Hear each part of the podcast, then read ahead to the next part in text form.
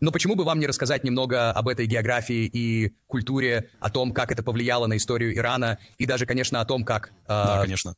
Иранская культура, пожалуй, самая древняя в мире. За время своего существования у них сменилось меньше всего правительств, чем у любого другого общества.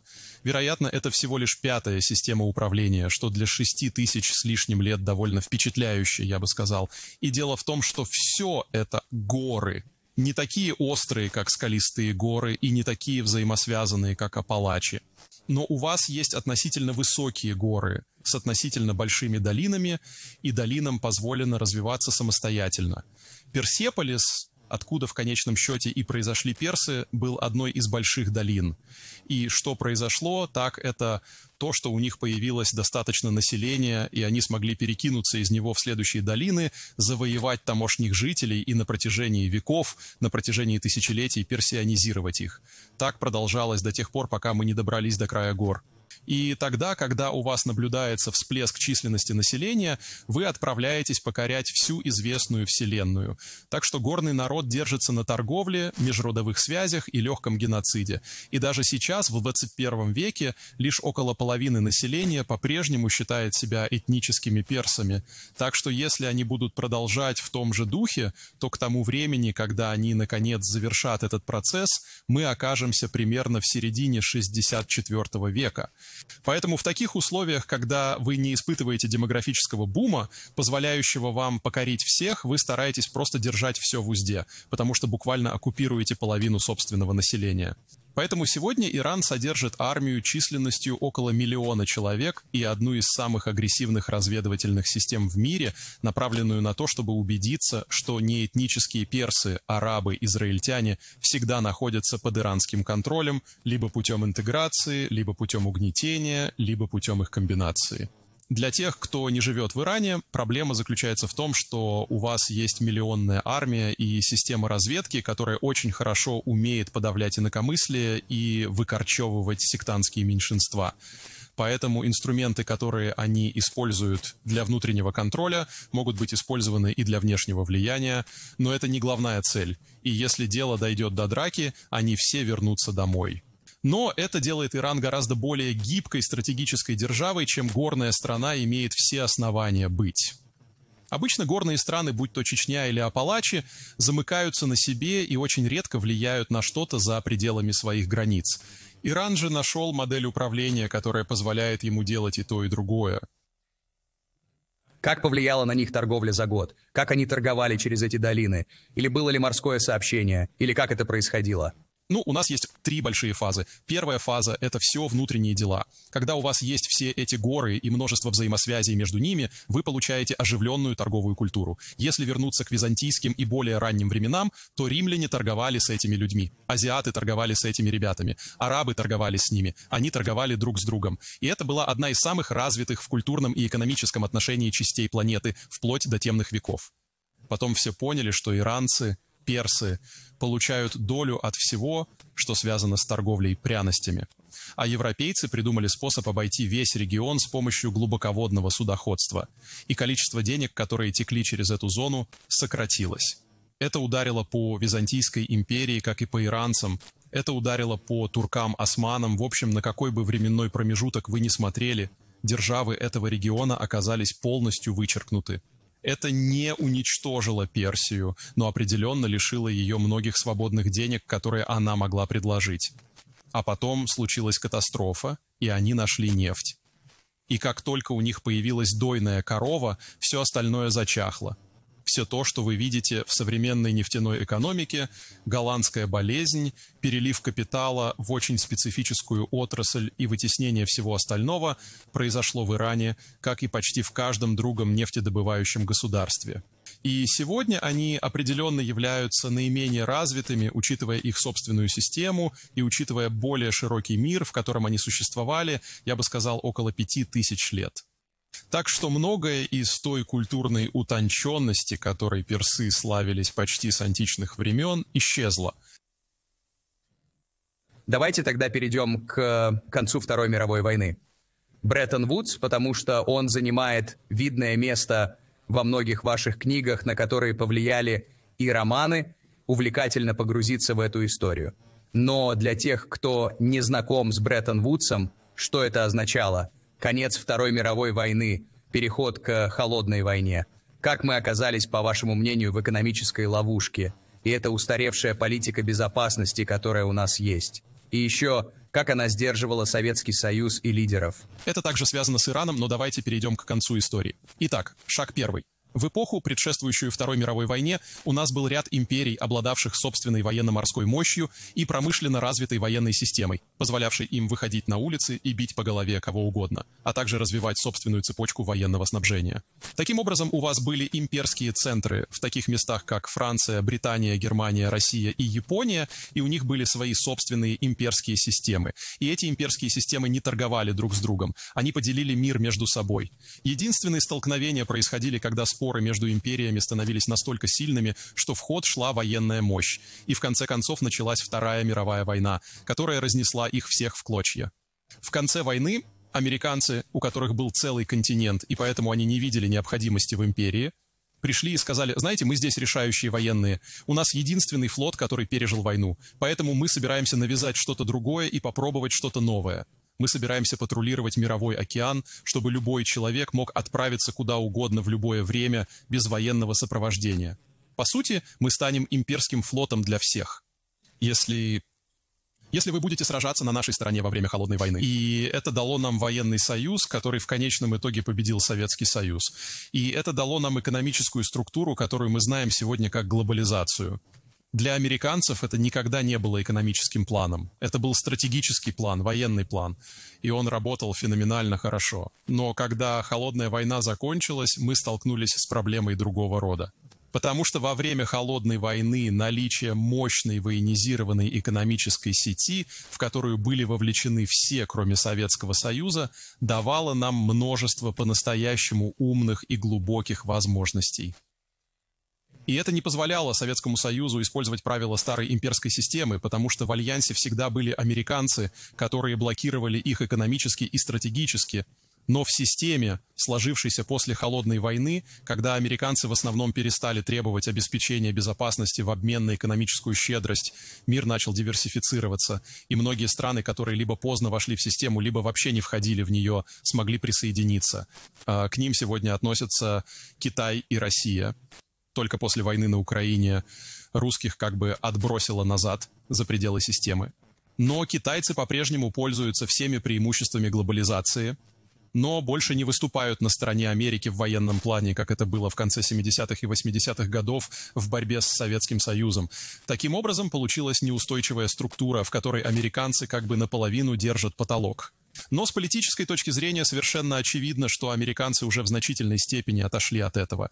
И поскольку наша экономика никогда не была по-настоящему инвестирована в эту систему, у нас есть такая возможность. У большинства других стран его нет, что по иронии судьбы возвращает нас к Ирану. Во время холодной войны главной причиной участия США на Ближнем Востоке была нефть, но не для Соединенных Штатов.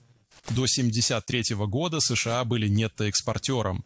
И даже после 1973 года, когда мы стали импортером, мы по-прежнему получали большую часть нефти из Мексики, Канады и Венесуэлы. И так было даже тогда, когда наш импорт нефти стал самым большим в мире, но потом произошла сланцевая революция, и мы пошли в другом направлении.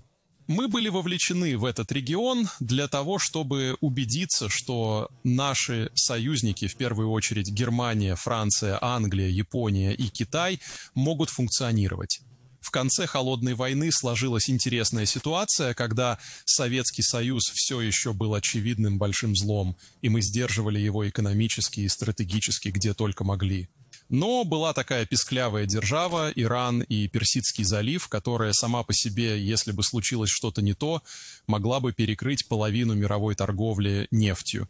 И если бы это произошло, то американская стратегическая позиция, вся ее союзническая сеть разрушилась бы в один день.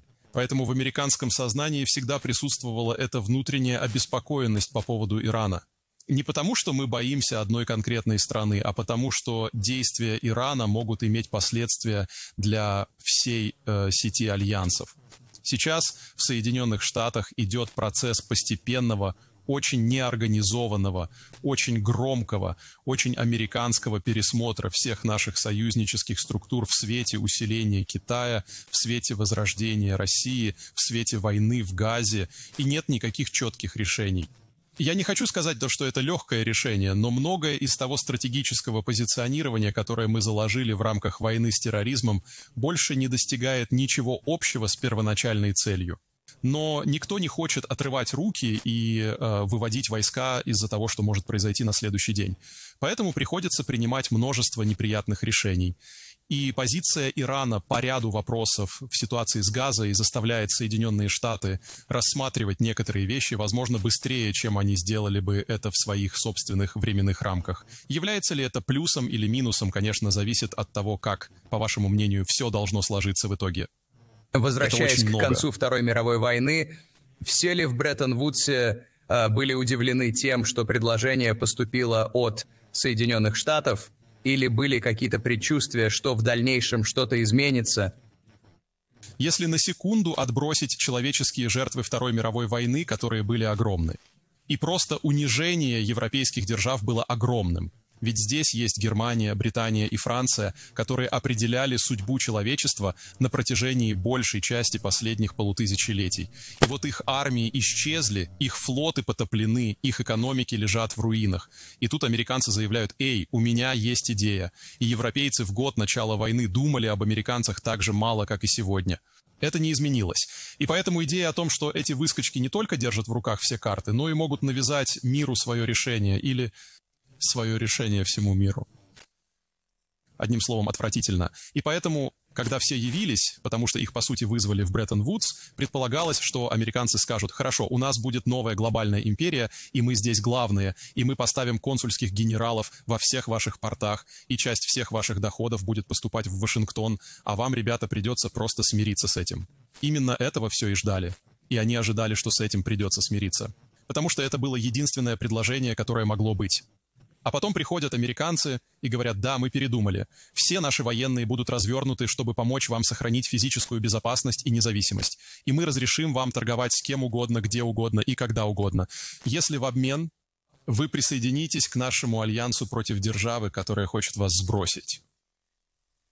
Нет нужды говорить, что люди были немного ошеломлены и удивлены и ждали, когда же упадет другой ботинок. А мы дошли до того, что второй ботинок так и не упал.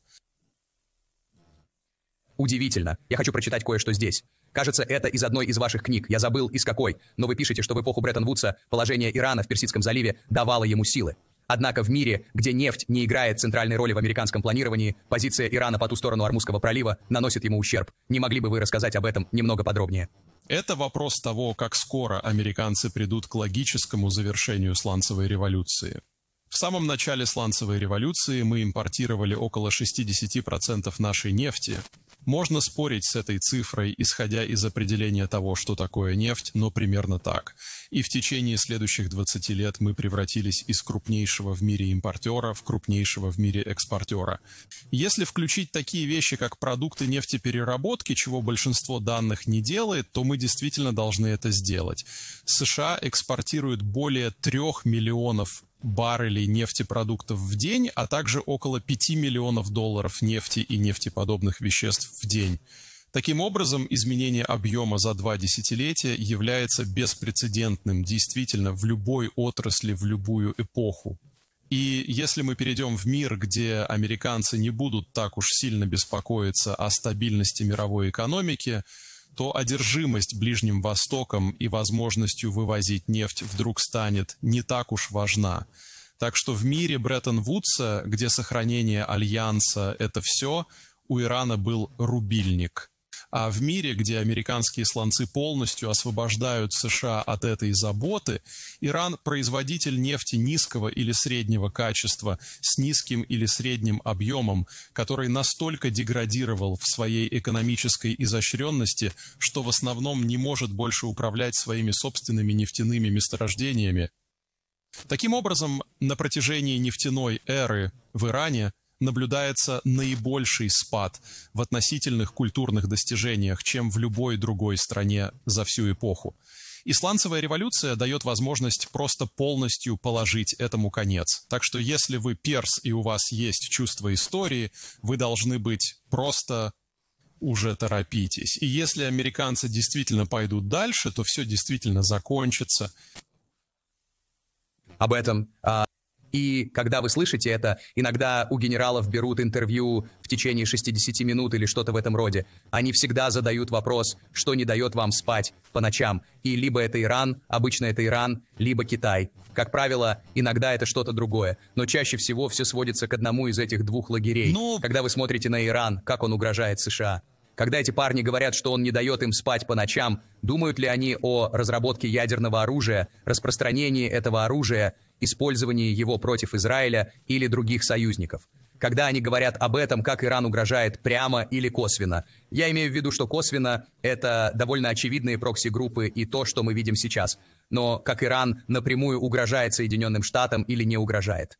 Это выбор американцев. Если мы решим, что хотим заново создать Бреттон-Вудс и глобализированную систему в той или иной форме, то нефть будет частью этого разговора, и Иран будет в центре внимания. Но если мы двинемся в другом направлении, решим, что будем более популистскими и более националистическими, тогда нефть и особенно перебои с нефтью – это скорее возможность, потому что каждая страна, которая является экономическим конкурентом США, абсолютно зависима от импорта нефти, и точка. Так что мы еще не дошли до этого. И я не уверен на 100%, что мы туда попадем, хотя думаю, что мы движемся в этом направлении. Трамп явно хочет вести нас в этом направлении.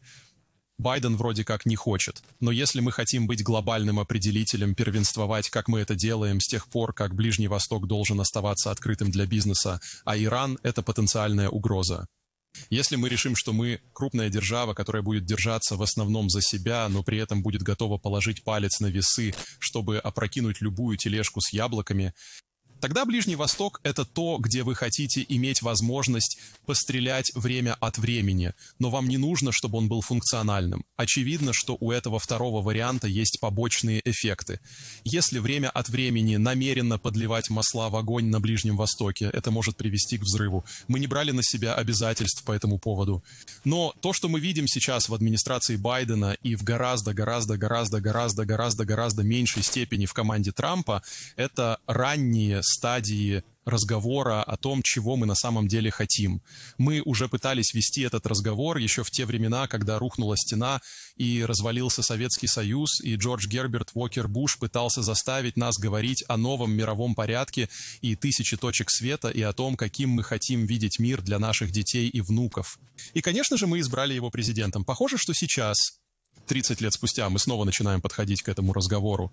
И я никогда не буду возражать против того, чтобы американцы говорили о своем реальном будущем. Это хорошая вещь. Но он не столь широк, и его не ведут два джентльмена, которых я когда-либо считал стратегическими мыслителями.